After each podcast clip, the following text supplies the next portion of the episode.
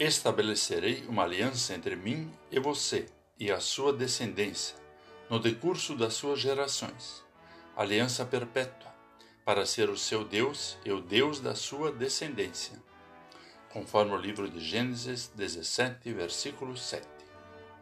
Olá, querido amigo da Meditação Diária Castelo Forte 2023, dia 1 de fevereiro. Hoje vou ler o texto de Jefferson Rush com o título Um Deus para Sempre.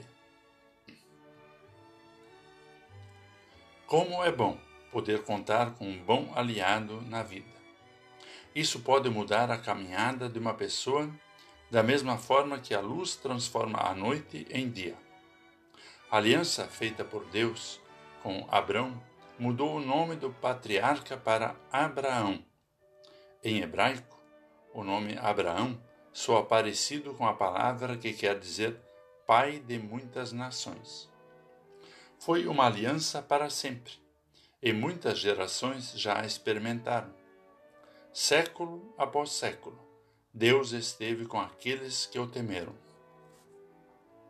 Após Abraão, houve outros patriarcas, depois deles, grandes líderes, então reis e corajosos profetas. Em Jesus, a aliança foi selada com o sangue vertido na cruz para perdão dos pecados. O batismo, ordenado por Cristo, tornou-se o grande sinal do povo de Deus no lugar da circuncisão. Os apóstolos testemunharam o que tinham visto e ouvido. A descendência virou o corpo, a igreja. A igreja cresceu, reformou-se e se expandiu por todo o mundo. Milênio após milênio, nosso Deus cumpriu sua promessa e fez valer a aliança. E hoje estamos aqui, povo de Deus, corpo de Cristo, a Igreja do Senhor. A palavra do Evangelho está perto de nós, nos nossos lábios e em nosso coração. Temos um Deus para sempre. Cabe a nós viver em Sua graça, confiar nas Suas promessas e testemunhar esta grande aliança. Deus é conosco ontem, hoje e eternamente. Isso é certamente verdade. Vamos falar com Deus.